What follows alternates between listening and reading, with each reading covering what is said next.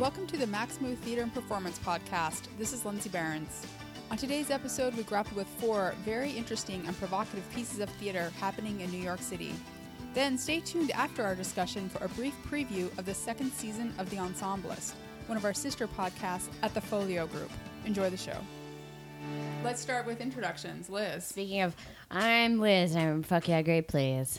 Jeremy, I am Jeremy Barker. I'm a critic and writer, editor of Chance Magazine, former editor of CultureBot, man about the theater town.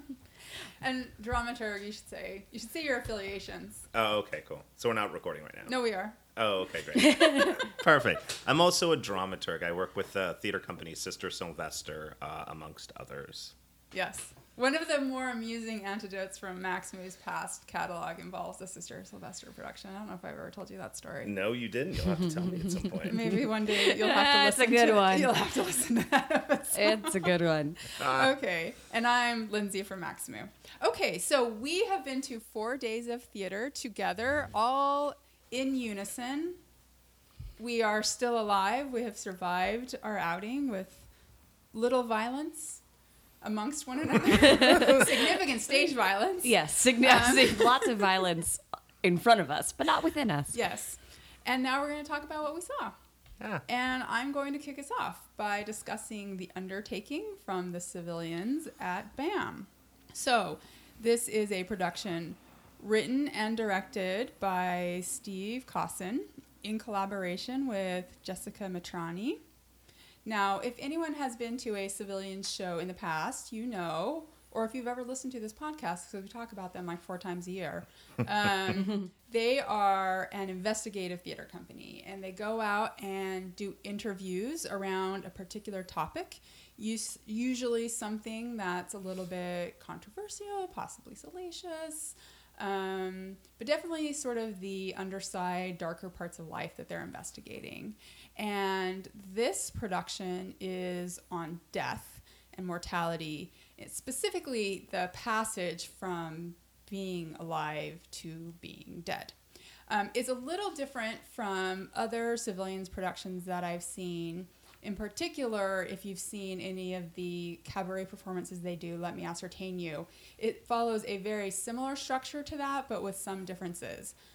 The first being that there are only two actors on stage. They play two primary characters and all of the other characters that they interview. It's kind of a meta production, and that part of it is about the investigation that led to the piece.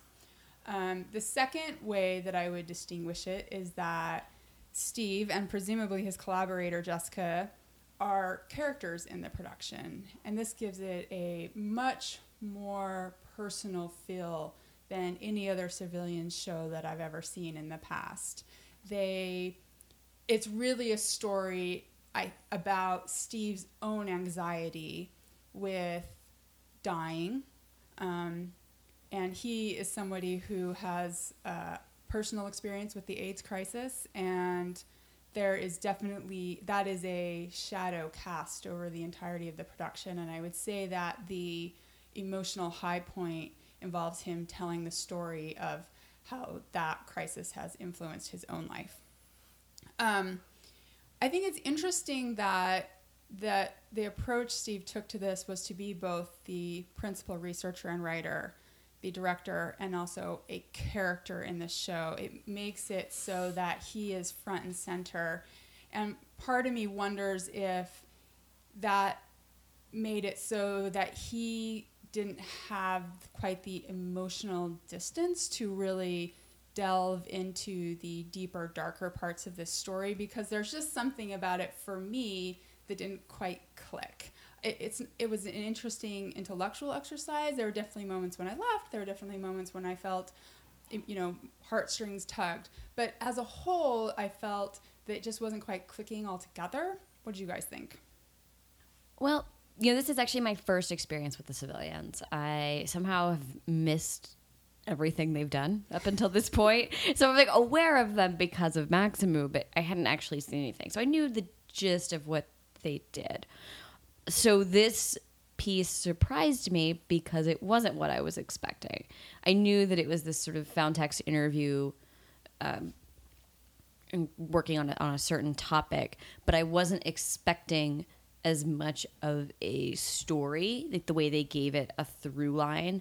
So you first have uh, Steve with his is it Jessica? Well, that's the collaborator, but in Right. the show, I can't remember her name. Lydia. Lydia, um, who is talking about death and the way they deal with passing through, and then it sort of leads to a discussion of uh, Cocteau's Orpheus, which they then reenact interspersed with this discussion of how you get to the other side and what that means and making peace with the not being whatever that might mean.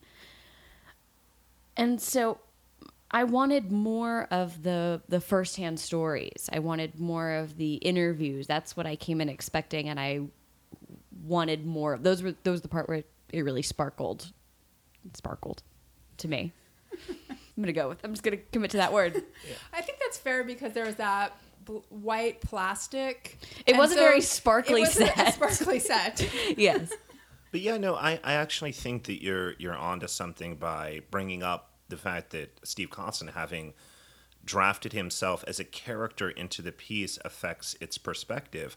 Uh, uh, one of the things uh, I, I was concerned that that character represents a sort of ambivalence on his part as an artist, and I think that translated through the show. In the end, I didn't see this as a play about death. I saw it as a play about a white queer artist in New York dealing with his own fears of death, and all of the narratives wind up serving his own personal journey.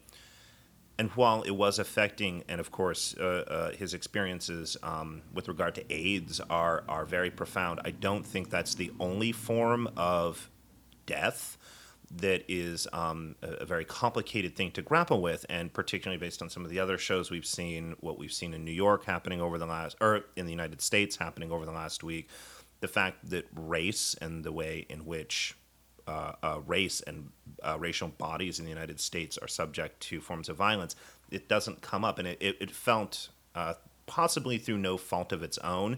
Uh, the show, to me, felt a little out of step with the dialogue we're having in the United States about death right now. It felt myopic.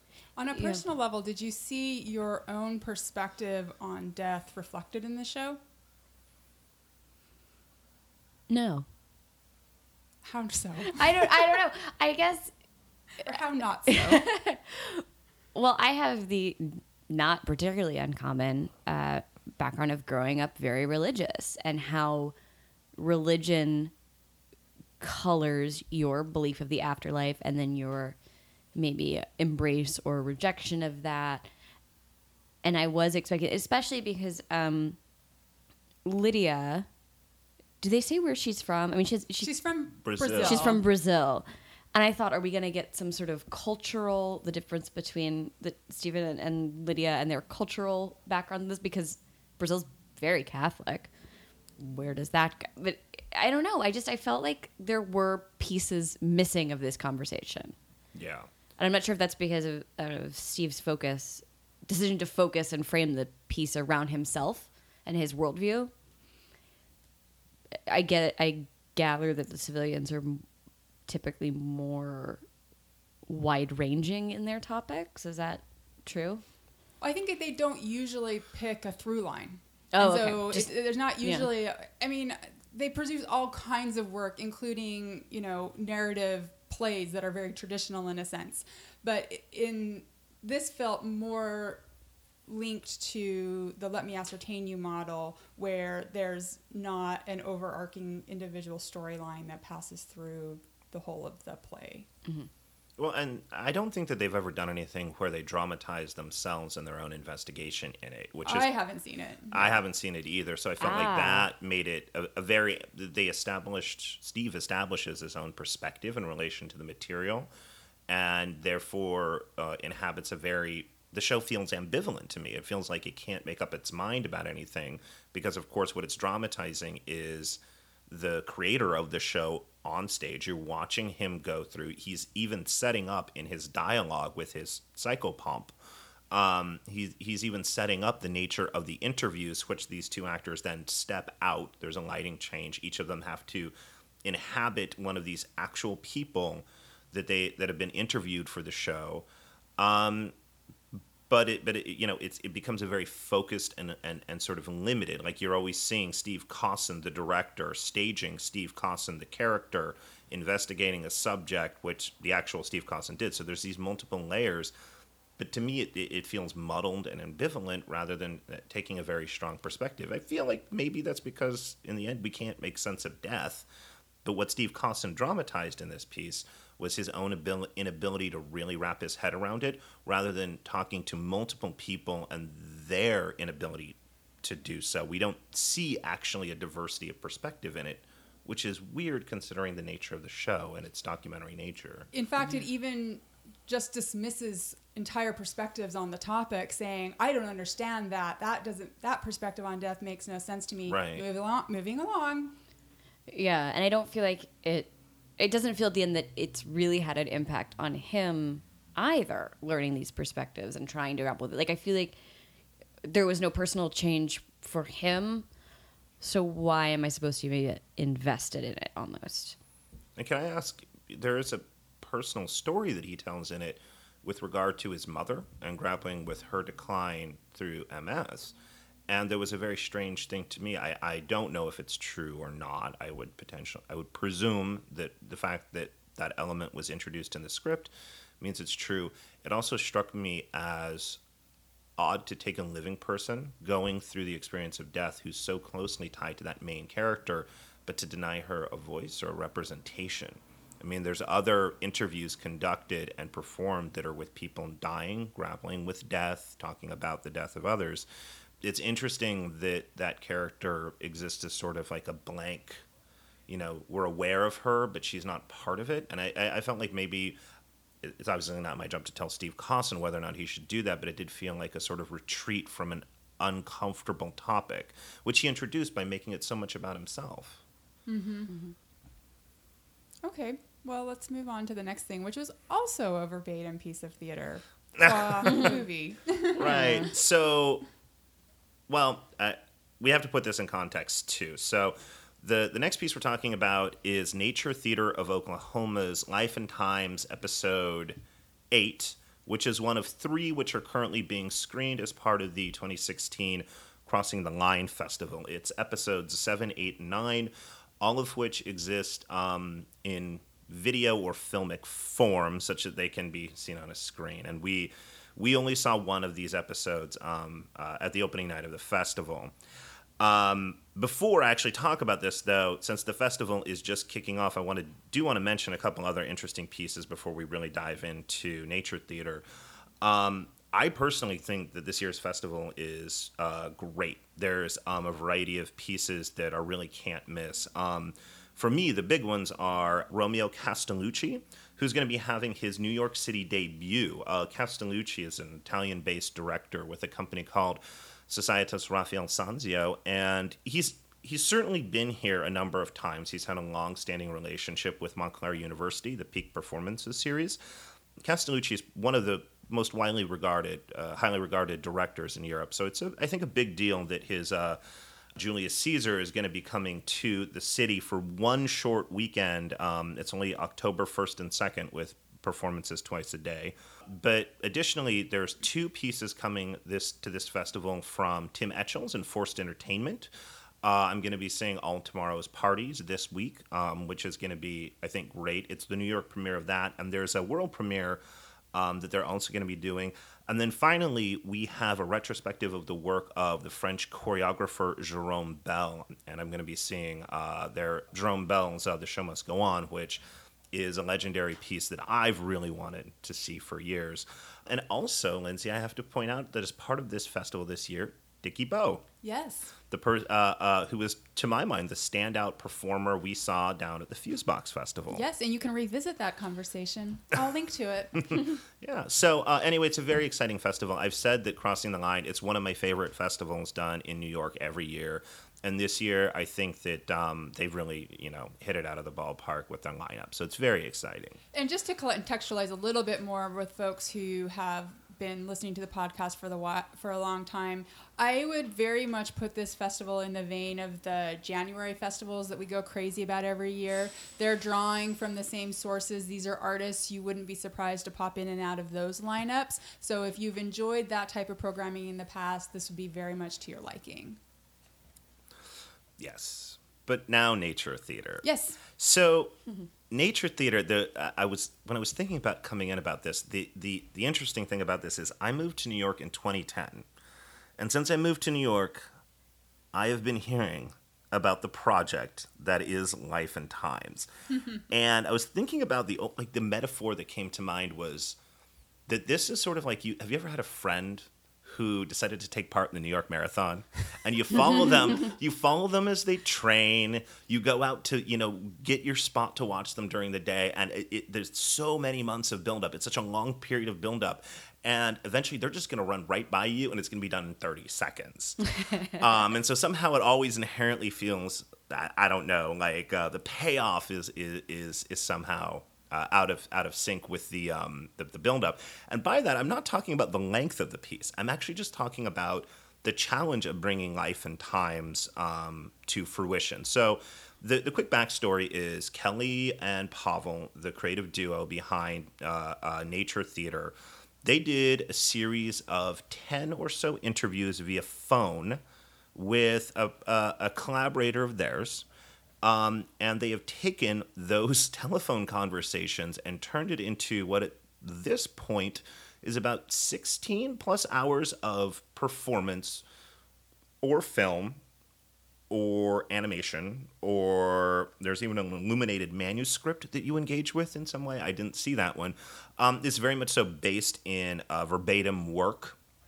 Uh, we're getting uh, uh, an unedited transcript of everything that's being said it is a long immersive complex piece uh, a couple of years ago actually as part of the january festivals you were able to sit through episodes one through four each of which was performed using a different style and um, that I think that was like eight hours total. It was so ho yeah, and that had the the murder mystery, yeah, the dance piece. yeah. I think uh, there was a musical one, a choral piece Yeah. of some sort.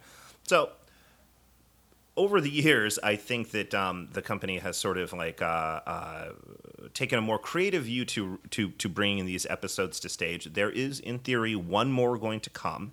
Uh, like I said, eight, not, uh, seven, eight, and nine are currently at um, crossing the line, and the tenth, details of which I do not know or have, uh, should come at some point in the future. So it'll. I think there's been some doubt cast on whether that will ever come to fruition. Yeah. I think so too. I, I'm surprised that we have seven, eight, and nine. To be honest. Well, there was also a goal to perform them all at the same time in a marathon, which I think has also there's significant doubt as to whether that will ever happen. Yeah.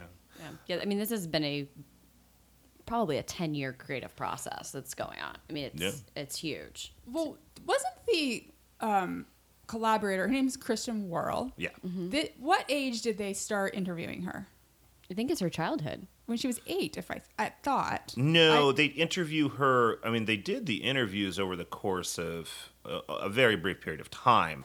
It the the entire. Uh, the, the the arc of the thing is she narrates her entire life. I think they Yeah. did it in the late 2000s though. She talks about being a child. Yeah, they didn't interview I her at see, eight. I they interviewed see. her about, and, and each segment covers you know a brief period of her life. And before we get too far ahead, episode uh, eight, which we just saw, is a film. It's done in um, incredibly long takes, incredibly long shots of the cast performing a, a choral version of this verbatim interview text against what is that a Wurlitzer organ type thing? It sounds a little bit like church music. Yeah.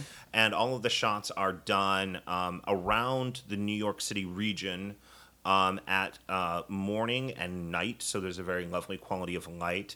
Um, and the subject of it is actually uh, when she moves to New York City to pursue a career in the arts. It's when she's going to graduate Grad school, school. At, at the new school. Yeah. So And it goes from there to about September 11th. yeah, Yes, around which there. she was in New York for, and she recounts her experience that day and some of the immediate aftermath. Yeah. But um, yeah, the, you know, having seen, I haven't seen all of these episodes, but having seen many of them, there's something about them. I, I, I don't know. Do you do you do you did you enjoy watching it?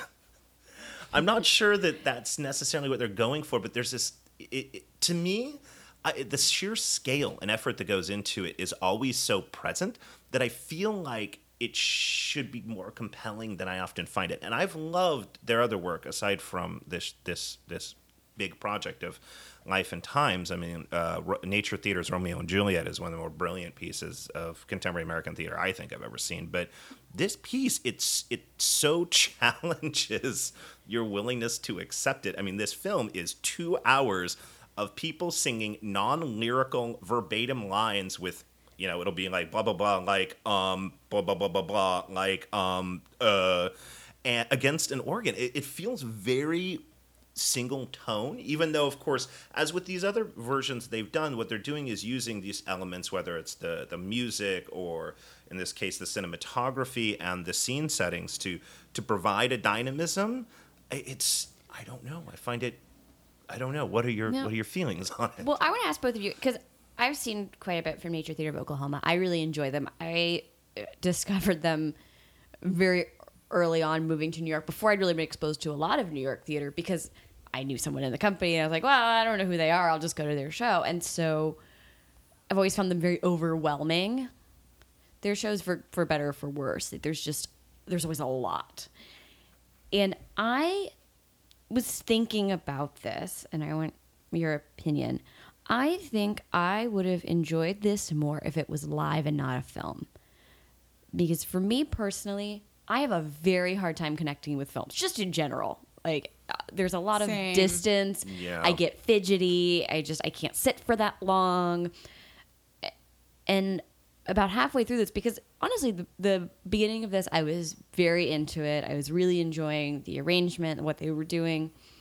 And then there was no um, heightening. You know, when they talk about in improv, where it's like you have a, you establish what your baseline is, and then you have to take something to to heighten it to like bring the intensity up. And I this was lacking that, but I wondered if it was live and they were playing more with staging and the way people leave and are introduced because it's not all of them singing the whole time. We break down into singles, duets. That if I had seen that, how they made those transitions instead of just film cuts, if I would have enjoyed it more, I would have found it more interesting, more or easier to connect. I'm not sure.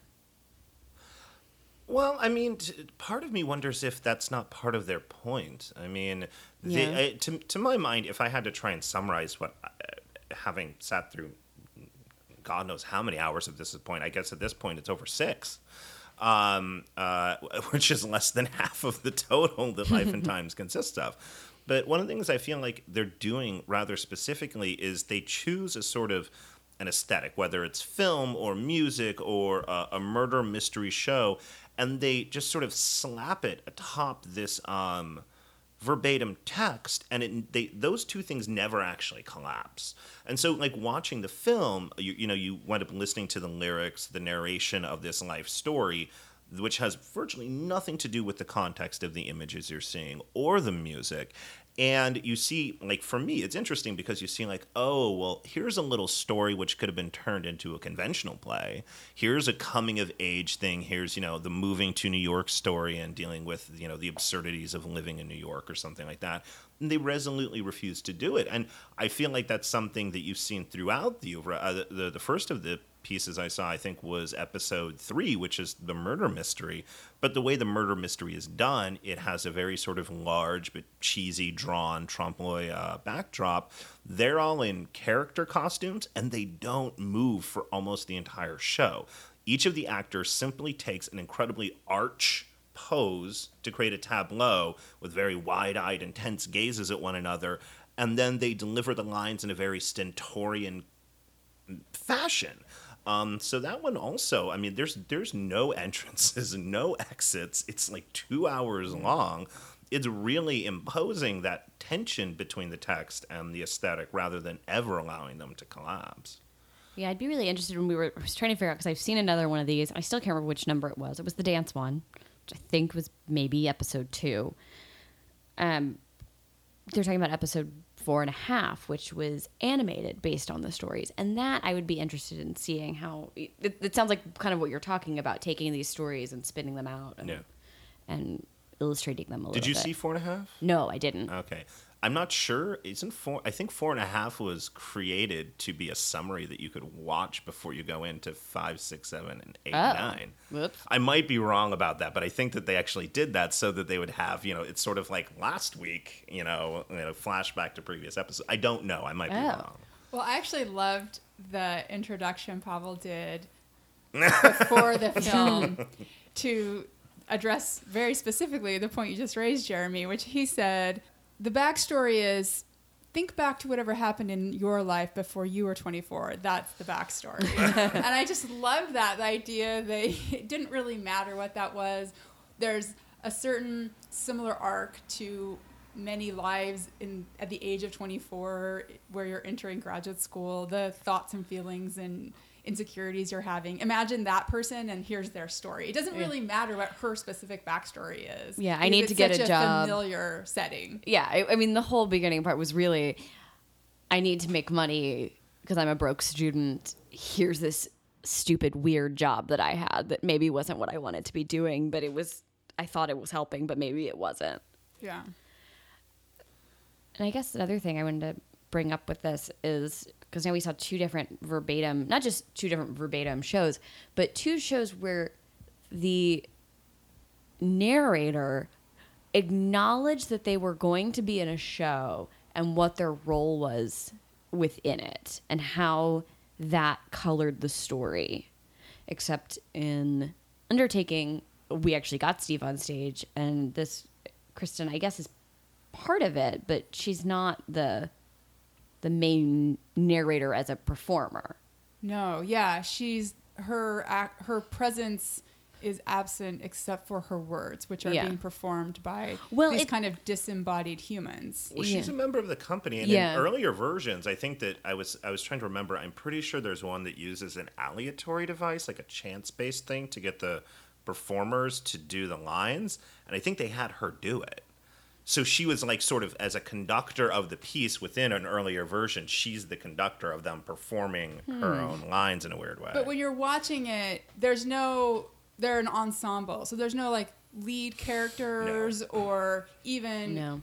character building or personality. This they stare a- ahead at the screen as sort of automatons. It could be robot. It could be robots singing, mm-hmm. and they don't in, they don't really interact with one another. There are times when there are random people on the streets in Soho that are engaging with the camera, but the performer is not engaging with them at all.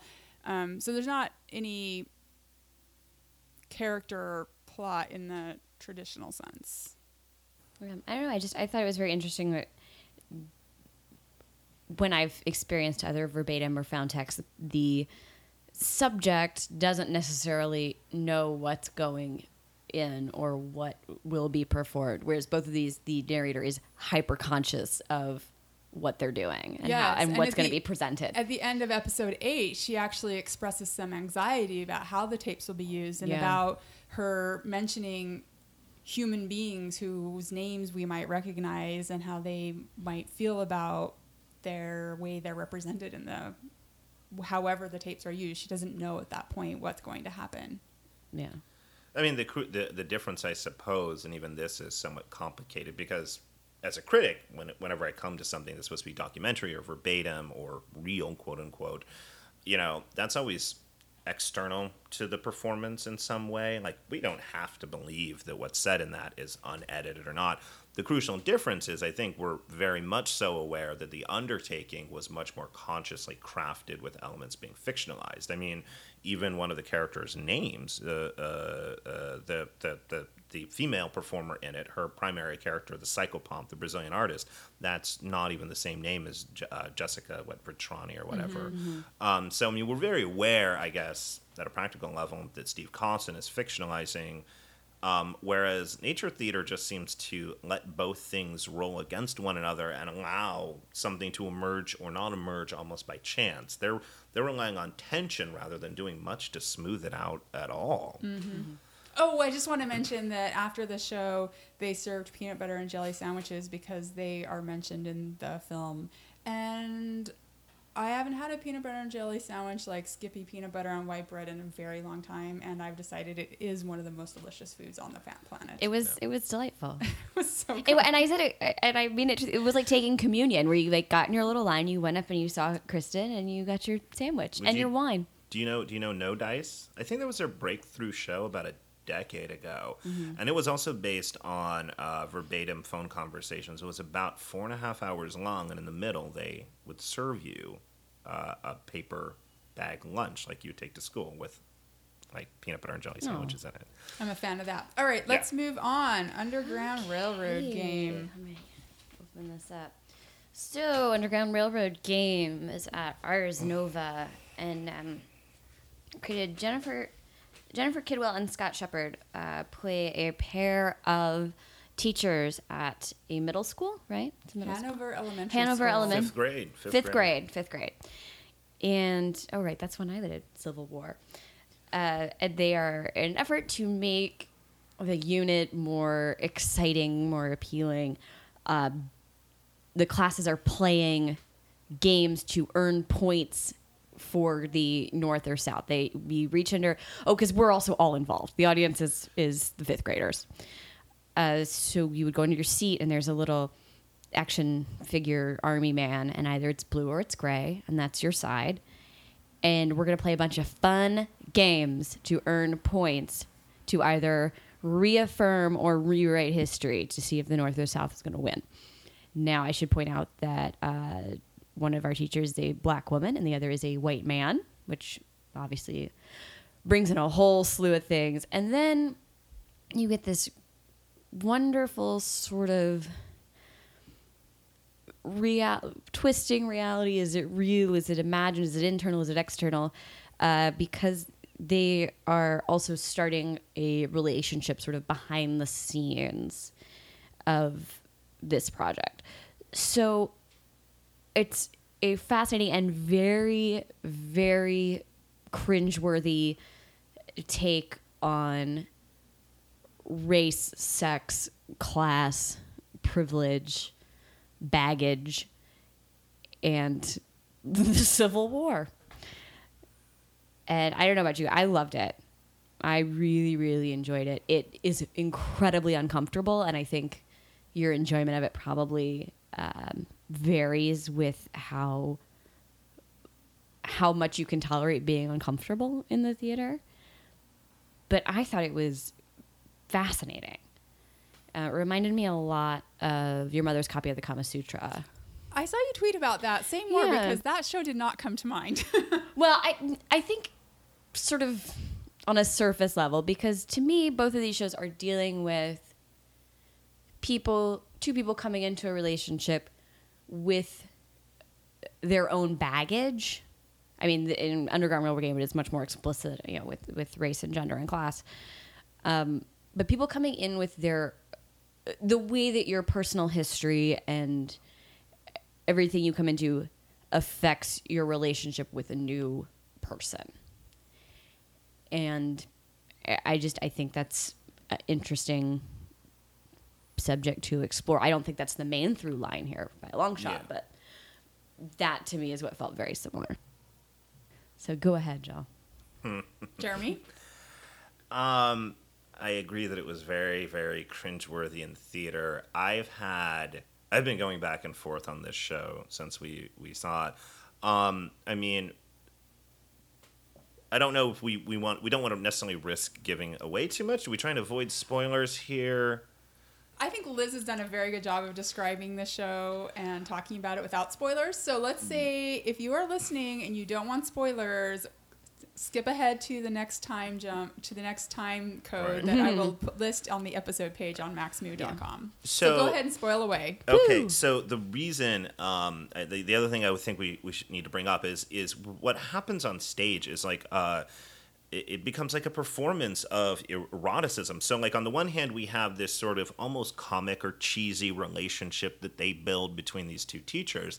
But on the other hand, it more and more brings in the iconography of race in American society. At mm-hmm. one point, the the the the the black actor is forced is presented in sort of like this fantasy moment as a mammy character who uh, first of all performs that role in a cringe-worthy way of this you know southern uh, antebellum slave talking about um, uh, uh, uh, trying to explain to a child what it means to be a slave only to have it turn into like you know her top comes off the white actor is suckling at her teat and that sort of eroticism carries through until the end which is a very gra- i'm not sure the graphics the right word it's explicit bdsm fantasy wherein the sort of guilty white male liberal is getting off in a masochistic way at the violence of race in america. And it's I've been, I guess, what I've been struggling with is as much as it raises these issues,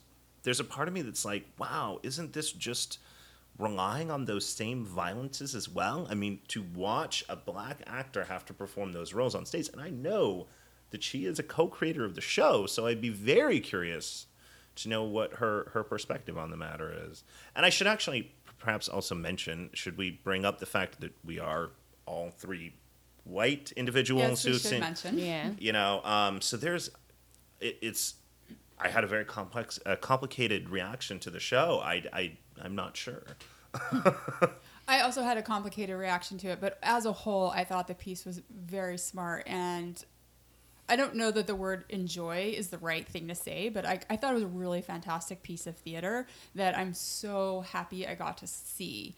Um, I think you raise a very interesting point, Jeremy, about when we explore the impact of racism and violence and the gender dynamics, the historical and contemporary vestiges of our history, oftentimes the only way to explore it is to present it and to present it in a way that indicates to the audience that what you are seeing is bad.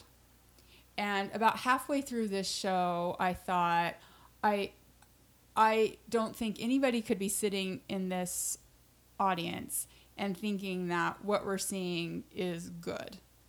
That the black actress and the character who is black is the is suffering, is sacrificing a lot to communicate to the audience how bad this stuff is, how bad racism is, how how bad even well-intended white people who, you know, think that they are good liberals who are supporting uh, equality, um, how even how how they can do such stupid things and say such stupid things.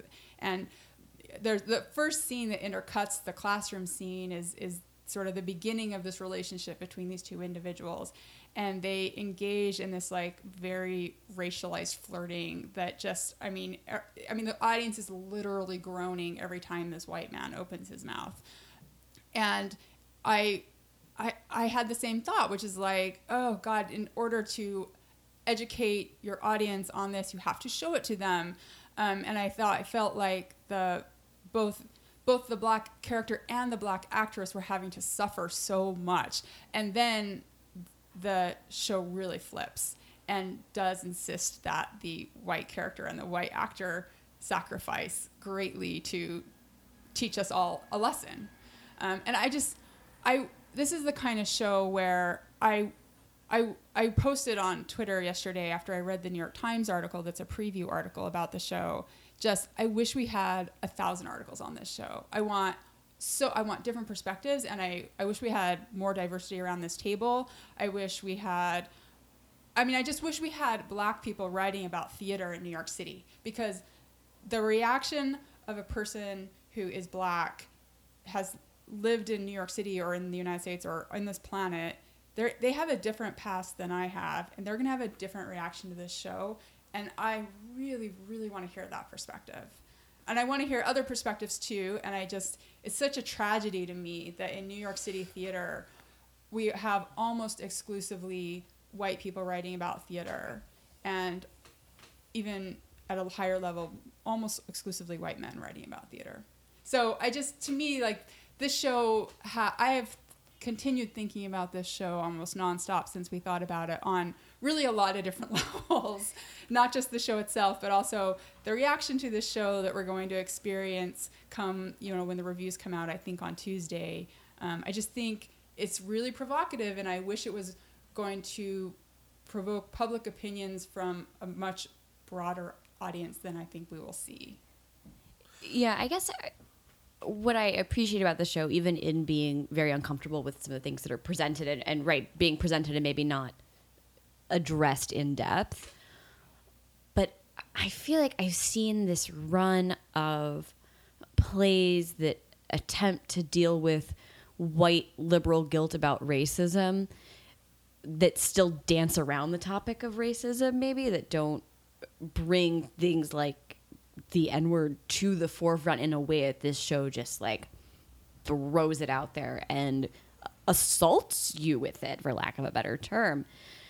Um, it's like this is the discussion I want to be having. This is where I want to start the discussion. Like, let's not let's not fancy it up and, and intellectualize it. Let's just have it out. Literally, figuratively, physically on the stage. I mean, the stage just gets destroyed by the end of it. Um, and that that very, very visceral uh, discussion, I think, is a great, awkward place to start. Well, I mean, it literally. I, I always remember uh, uh, from an essay Suzan-Lori Parks wrote, where she had this great description of how a typical dramatic narrative would work, which she compared to sort of like um, I don't remember if it was a porno or just the uh, the erotic you know rise of a movie where the climax is as uh, climax is in sex, right? You you have an orgasm. Um, and, and she talks about how she doesn't like to write plays like that, how she approaches creating uh, work in a very different way. I thought it was interesting in this case that they literally present you with that climax. Like the white man at a certain point, having been humiliated for his race, ultimately gets off on it. And What does he ejaculate into? Is it the It's the quilt. The yeah, it's the quilt, Quilt. that he gave her when they were playing quote unquote uh, Sojourner Right. Underground Railroad at the yeah, beginning and of the play. so it is a real like it turns like the white perspective on these narratives into uh, one of erotic humiliation, ultimately leading to satisfaction. So the show itself seems to, I guess, flip that dynamic, right? Where where we as the audience experience it, we watch a very um, surreal or or non-realistic version of of how we might as white people watching a show about the black experience how we might be expected to come to terms with something through you know this denouement following a climax uh, which is a sort of sexualized thing in and of itself and then we watch that performed on stage which means that I guess we see what we might normally do, recognize that, and leave unable to occupy the same sort of space in like an Aristotelian sense of like how you come out of a drama. Um, there's nothing cathartic about this show. Rather, it sort of mocks you for thinking that there could be something cathartic about it, which I think will be an interesting topic to bring into the discussion of the next show we do. But I guess the last point I, I wanted to sort of ask about or bring up is um, there's still a part of me that feels like watching the this show, the Underground Railroad game. You know, it, it is. I'm not sure who the audience is, and I don't mean that in a bad way, but I mean there is something about a lot of theater I see that deals with race, which is really very much so about how I guess white people look at black people, and I feel like this show does fall into that to some degree. And it, it, if we want to have a larger discussion about race and theater, I guess I wonder is this show really so far is it just an edgier version of the shows that normally get produced by the theaters in New York City which are largely run by white men rewarded by critics who are largely white men and so on I'm not sure that you know I'm not sure that this show this show is more about diversity and racism than a representation of than than in its materiality something that's like a step forward I guess that was my feeling watching it and I think it's very meaningful that it's you know it's not about black experience it's about very much so how white people look at uh, black people and how white men look at black women Yeah, I thought it was an indictment of that, and in that sense, I did think it was a step forward. I think Yeah. that there are, have been times in the past couple of years where I've seen that topic broached on stage, but never so directly as I saw it here. And I hope that it's something that we see more of in the future. Yeah, I think that, this show lacked the um, back padding that I'm used to seeing in a lot of similar shows. Like you're saying, they're dealing with white men dealing with black people. Yeah, Um, they this- don't worry. this- it's, this it's okay. Don't worry. We, we we pushed you. We pushed you a little bit, but now we're gonna step back and tell you that it's Good- okay. Don't worry. You're still a good. Good news, we solved racism. we did it. Go home. Yeah. And I think that that's missing from this show, and that's why this worked for me. Mm-hmm, mm-hmm. Okay, well, since you created that excellent segue, Jeremy, thank you. We will move on to our final show, which is from New York Theater Workshop, Nat Turner in Jerusalem, a play by Nathan Alan Davis, directed by Megan Sandberg Zakanian. Now, this is a play about the last night that Nat Turner spent in jail before he was executed after the Nat Turner Rebellion. This is a two hander where, um, let's say the names of the actors because they play a significant role Phillip here. James Brannon plays Nat Turner, Yep. and Rowan Vickers plays um, Thomas R. Gray, the lawyer, the white lawyer who is interviewing and attempting to take Turner's uh, confession. Uh, and Vickers also does double duty um, as the guard, who's a less educated guard who's um, guarding Nat Turner in the jail. Yes. So I will just say my own experience with this play, which is I have like probably the average person's familiarity with the Nat Turner Rebellion. I know that at some point in my life I had more information in my brain about it and you know over time that is dissipated. So at the moment when I entered the theater I had just the basics. And so there is a brief history provided in the playbill, which I do think would be to your benefit to read before watching the show. I was, my expectation for this show was that it was going to be more of a discussion. Uh, I, I basically thought it was going to be what the lawyer in this play thought it was going to be, and indeed, uh, it does not turn out that the lawyer is very frustrated. And I think that um, I also was a little frustrated because my expectations were a bit off. I thought it was going to be more of Nat Turner, indeed, telling his story, his his past, um, what led him to the uh, idea for the rebellion, the strategy of it, the reasons for it, a real just sort of you know, what you would consider sort of a storytelling piece about what he had been through on the eve of his execution.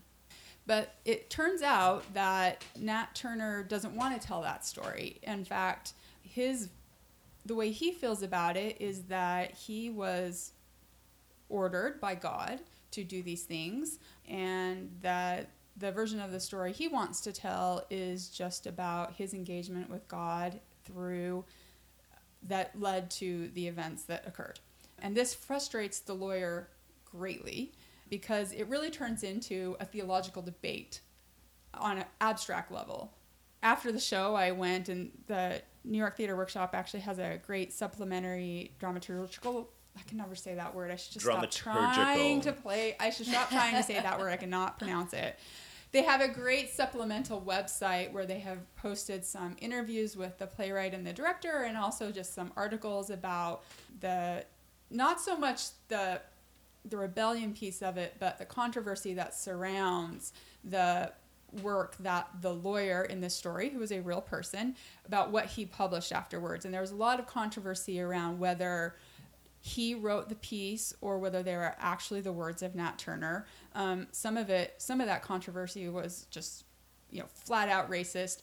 These smart words couldn't have been said by a a- an enslaved person. That was a critique. Um, some people critiqued that the lawyer was benefiting from another person's story. We, we just don't know. As part of the problem is is that there's no, you know, definitive history here. The best thing we have is this lawyer's word, and it's unclear whether this lawyer was a trusty narrator, whether he just recorded the words of Nat Turner or whether he created, he modified them with his own perspective. And so this story is was more, like I said, more of a theological debate than I was expecting when I showed up, and for that for that reason, Um, I found it maybe a little drier than I was expecting. What did you guys think? Well, I mean, I did tear up at the end. I I agree. I guess in some ways, or in general, I I was somewhat disappointed in, in the show, and you, you you bring up a lot of the the sort of historical points, which oddly, many of those historical points are not themselves exactly addressed in the play, right? There's a little bit that the lawyer has about whether or not he's verbatim recording what Nat Turner says, but actually the play itself plays out with little ambivalence within it about you know its own representation of Nat Turner. Um, I, and the the point about religion, I think that was what struck me really. I, I, I from the beginning, uh, Brannon's performance as Nat Turner, I thought was phenomenal. Yes. Yeah. Um, as for the show itself, the sort of dramatic arc, the scenography, it was, you know, uh, exactly what I expected and nothing more. It was completely predictable, and I was sure within 10 minutes of the show starting exactly how it was going to end. I mean, what it does is it turns Nat Turner into a Christ figure. Um, and it's gonna you, you know you even knew that it, you knew that that that that the, the the sun was gonna come up on the other side so he'd see the dawn before he dies and you knew that eventually the white ignorant guard was gonna get down on his knees like he was washing Christ's feet. I mean like it was just predictable and like there was I had a mental checklist. I'm like it's gonna hit that one, it's gonna hit that one, it's gonna hit that one. Oh yep, it hit it. Um, I have to say personally, like watching it, one of the things that struck me is you know, we are living through a moment where uh, violence against black bodies in uh, our culture is a major topic of conversation and a long overdue one. It's been going along, it's been going on for a couple years now at a very heightened pace. And, you know, one of the, the main texts on that subject, I think, that has affected many people is Ta-Nehisi Coates' Between the World and Me. And that I kept thinking about Between the World and Me while watching the show because he, uh, Ta-Nehisi Coates, is so critical of the religious narrativation of the narration of the death of black black bodies, violence against black bodies, the death of black people as enacted by by white people. Like he, you know, basically his thing is it's like, oh great, another dead black person has to be a saint to a cause, a stepping stone on the way to a more perfect United States or whatever. And he really, one of his main uh, attempts in that book is to get us to concentrate on the violence against black bodies that actually happens in the United States to, to refuse to acknowledge that it can have a higher metaphorical or religious significance, whether or not you're religious. I mean, a saint is a saint. MLK, as he would argue, has become a saint to our nation's progress forward. Um, and it did strike me that there is no, you know, this, this Nat Turner in Jerusalem, again, very much so, there's very little violence against a black body on stage. There's no explicit discussion of it. Um, we only understand violence through the white characters being outraged at the deaths of other whites, which Nat Turner is then permitted to try and make a moral argument about in relation to racism. But there's no feels like rather anesthetized the, the scale of violence that, that's happened to black bodies. We don't know the stories of what they did to his collaborators. We know very little about the other uh, uh, slave revolts that have been happening around the time, which are ending with lynchings. Um, and I rather doubt historically that Nat Turner would have uh, gone through that night without, you know, probably being subject of direct violence. And I don't know that you necessarily need to show that on stage, but the absence of it, I guess, struck me of reference to it. Yeah, I was very.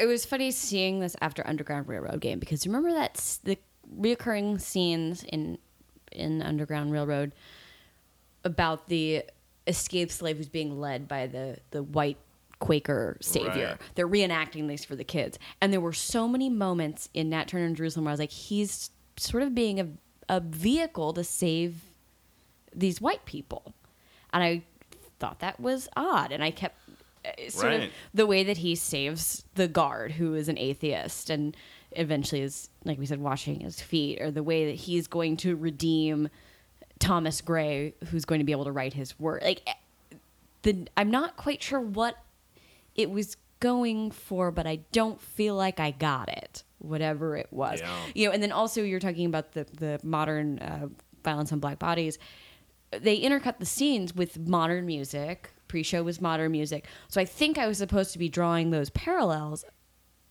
but it wasn't really there. Besides modern music and classic classic situation. I don't know, like something just didn't come together in this play for me. And that and then the other thing is at the top, I think like you, Lindsay, I went in with a different expectation of what the story was gonna be. Because they come in and they go, This is last night, you know, all these things need to happen, which automatically gives it a sense of urgency. This is the last night. This is your last moment. Um, you know, Jesus, etc. And I felt like the, the action lacked that urgency that I was expecting. That's an interesting point because I there's a there's a moment at the beginning where he's trying to watch the sunset and it starts to become this very emotional moment because it's the last one he'll ever see. He he won't he says I won't see the sunrise because the window doesn't pa face towards the west. Um, but this lawyer interrupts and actually makes it so that he misses the last sunset and I was prepared to have this really emotional bond in that moment, but instead the Nat Turner character says he doesn't he doesn't he is actually not bothered by that fact because where he's going it's all sunsets and sunrises all the time. And so it was this weird way in which I thought, "Huh, you had me." And then you had your character express some ambivalence about having missed Yeah. this last sunset and I, Again, and- similarly, if he doesn't care, why should I? yeah.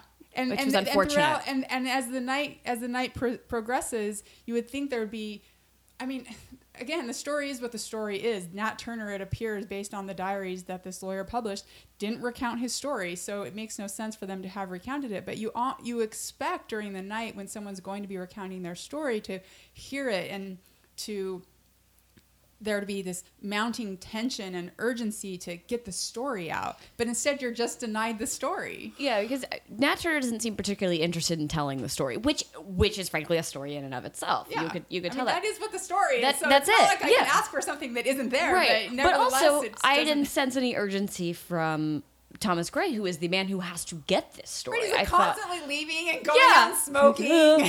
Yeah, Well, I mean, you know, again, a lot of a lot of responses to this show, and I guess n- not a lot of them very positive, to be honest. Aside from the performances, one of the things about it is, you know, this is another example of some of the things that Underground Railroad game is trying to set up and critique. It's interesting to me that you know. Much like Underground Railroad game, here we only have we have two performers playing more or less I guess in there is three characters. The the white actor does play two characters, um, but you know it's it's about white black meeting on stage. Two actors. It's two hander, one black character, one white character. It's about that cipher. It's a his, Nat Turner is a historical figure, but we only understand him through the words of whites um, from white perspective and how he fits into white history. And part of what this is doing, a play like this, is attempting to take somebody who at the time, you know, I mean, he led a bloody and violent uh, uh, uh, slave uprising, um, which did result in a number of deaths. He's, of course, at the time being pilloried as like a demon. You know, in the show, people do talk about attempting to lynch him, which doesn't actually happen, but you know, again, this is still over 150 years later. This is an example of a black identity that's only known for its relation to white history. You know, like the white historians write it, the the white lawyer is going to write it at the time. Uh, we're going to produce this play um, as a way of, you know, uh, from that perspective of trying to understand the African American experience. It there's part of me that's like, wow, this is really disempowering. Actually, like this is not this is about how white people think of black people and their own legacy. And I actually have a real personal issue with historical dramas about racism because I feel like one of the things they do and always propose is they always you know, you can talk about race, but it's racism and violence in America, but it's always in the past. So if you're inclined to believe that we still have a problem today, you can connect today to the past. But if you don't want to do that, you're permitted to always see how far we've come. And part of Nat Turner in this show, his prophetic uh, statements to the lawyer is that unless we have equality and equity, unless slavery ends, and and ostensibly associated racialized violence, that um, the country will be destroyed. And he, he tells the guard that he should walk all the way to the ocean with his family and keep going in. He has to have faith in God to save them because if he stays in Virginia, his family is going to be destroyed along with the nation if it can't reckon with it. Well, what is this play suggesting that's in relation to? Is that the Civil War? Because the Civil War ended 150 some years ago as well. This the, the, I'm actually miscalculating. Nat Turner is about 15, 20 years before the beginning of the Civil War. Um, we're 150 years out from the end of the Civil War, and we still seem to have a lot of problems with race and violence against black bodies in the United States. But from that perspective, what is that line even in reference to? If it, you know the threat, the existential threat to our country is not, it's not referencing the Civil War because that's over and the issues to some degree remain.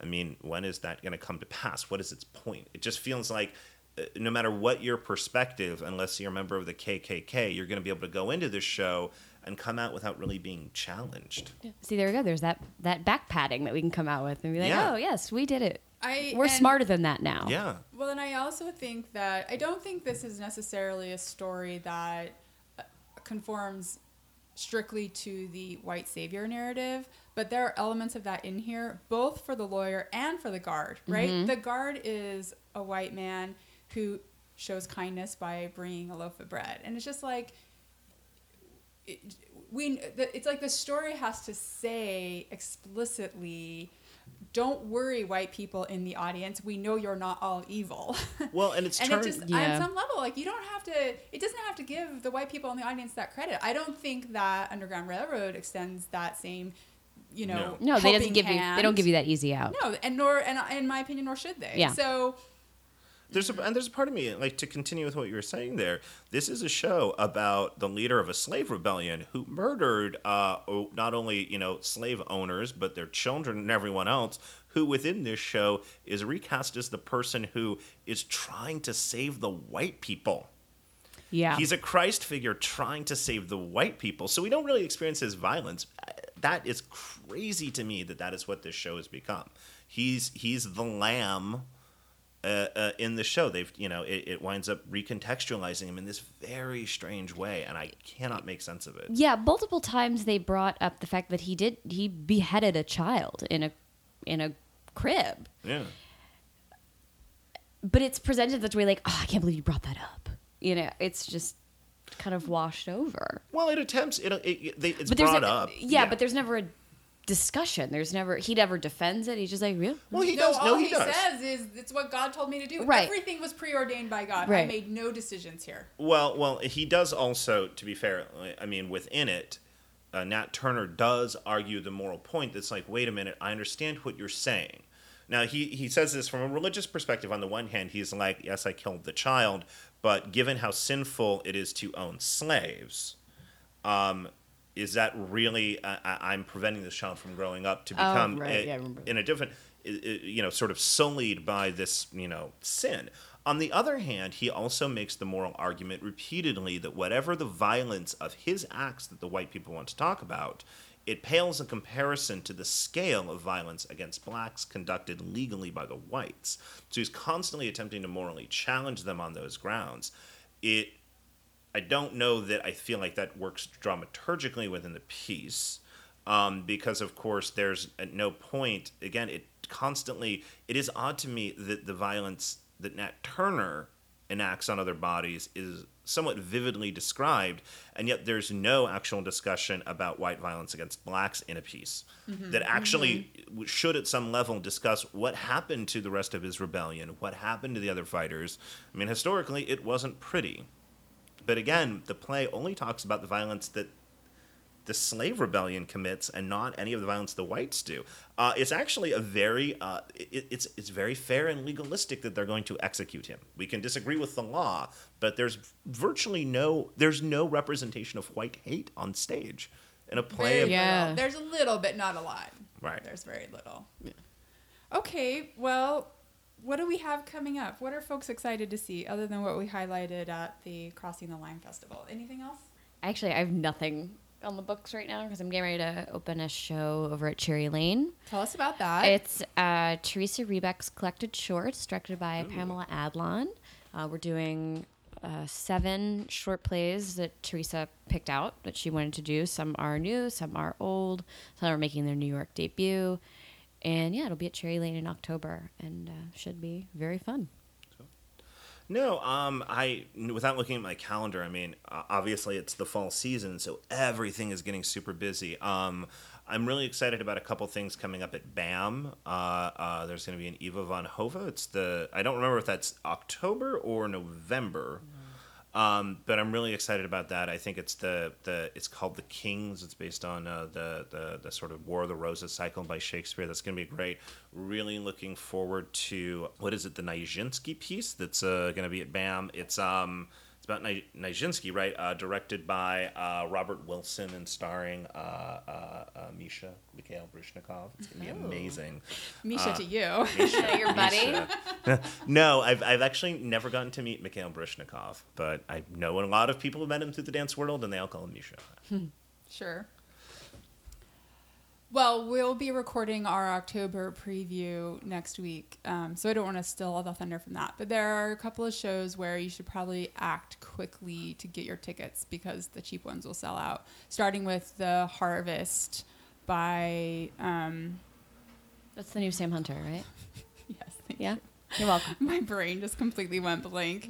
At, uh, by Sam Hunter at Lincoln Center. Those tickets are thirty dollars, and as we know, they tend to go very quickly. So I'd get on that. Cool. All right. Thanks, guys. Thank you. Thank you so much for joining us on this episode of the Maxamoo Theater Performance Podcast. Have you seen any of these shows? What did you think? Tell us on Twitter. Maxamoo is at Maxamoo. Jeremy is at Jeremy M. Barker NY.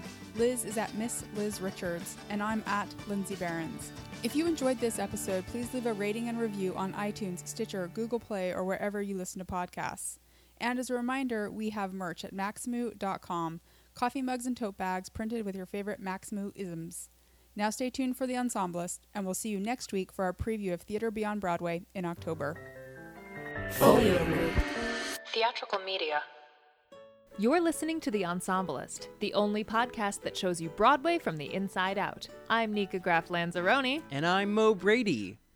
Every generation has their show that changed everything. You're thinking of yours right now, but chances are another listener's thinking of a different show. You're not thinking of cats? I'm n- no. Okay.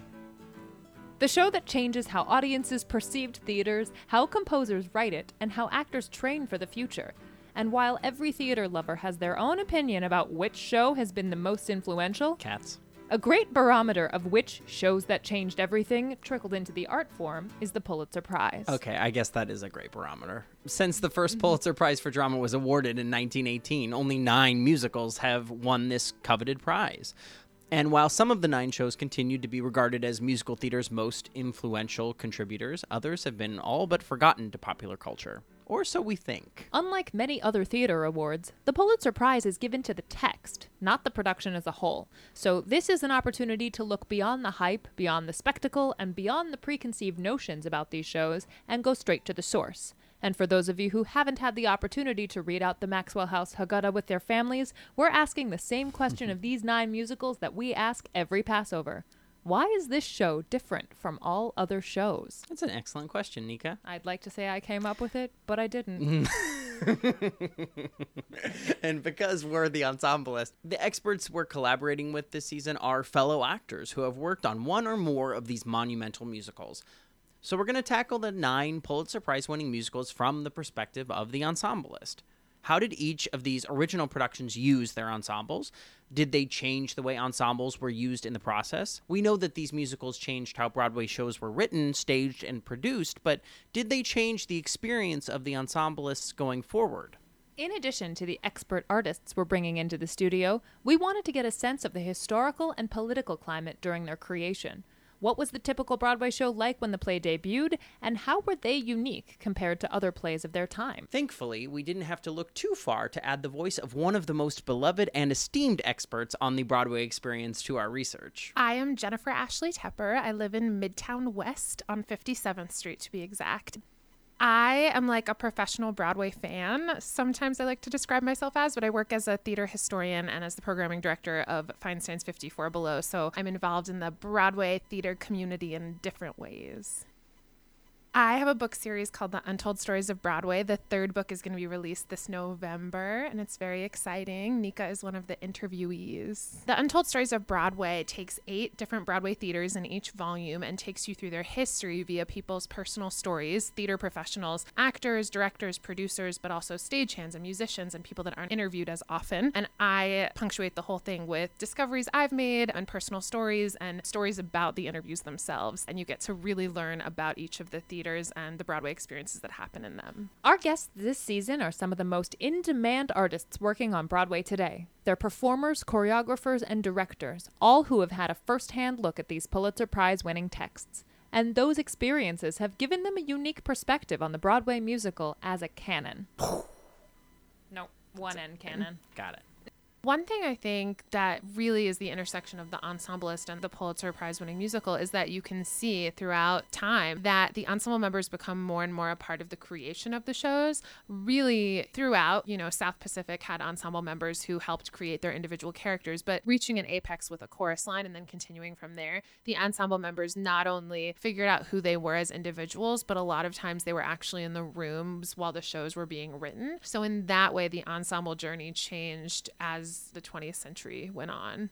And so, this season, we will bring you nine episodes, each on one of the Pulitzer Prize winning musicals of Thee I Sing, South Pacific. Fiorello, How to succeed in business without really trying. a chorus line, Sunday in the Park with George. rent, rent, rent, rent, rent, Next to normal. and of course, Hamilton. I just didn't want to belt that high right now. That's fine.